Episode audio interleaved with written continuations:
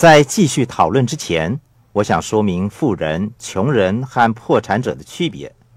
富爸爸说，贫穷是永久的，穷人有着穷人的现实，总是说没有机会，我看不到有什么可买，投资是很冒险的，我不可以犯错，我的教育水准不高，这些都是穷人的看法。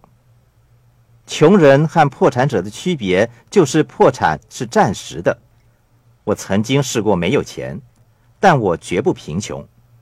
我再说一遍，贫穷是永久的，破产是暂时的，两者之间的区别是很大的。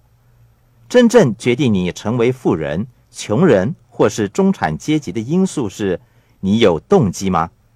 你有欲望吗？失败了。你能够坚强的再站起来吗？你是不是好学不倦、努力不懈？是否愿意学习更多的事物？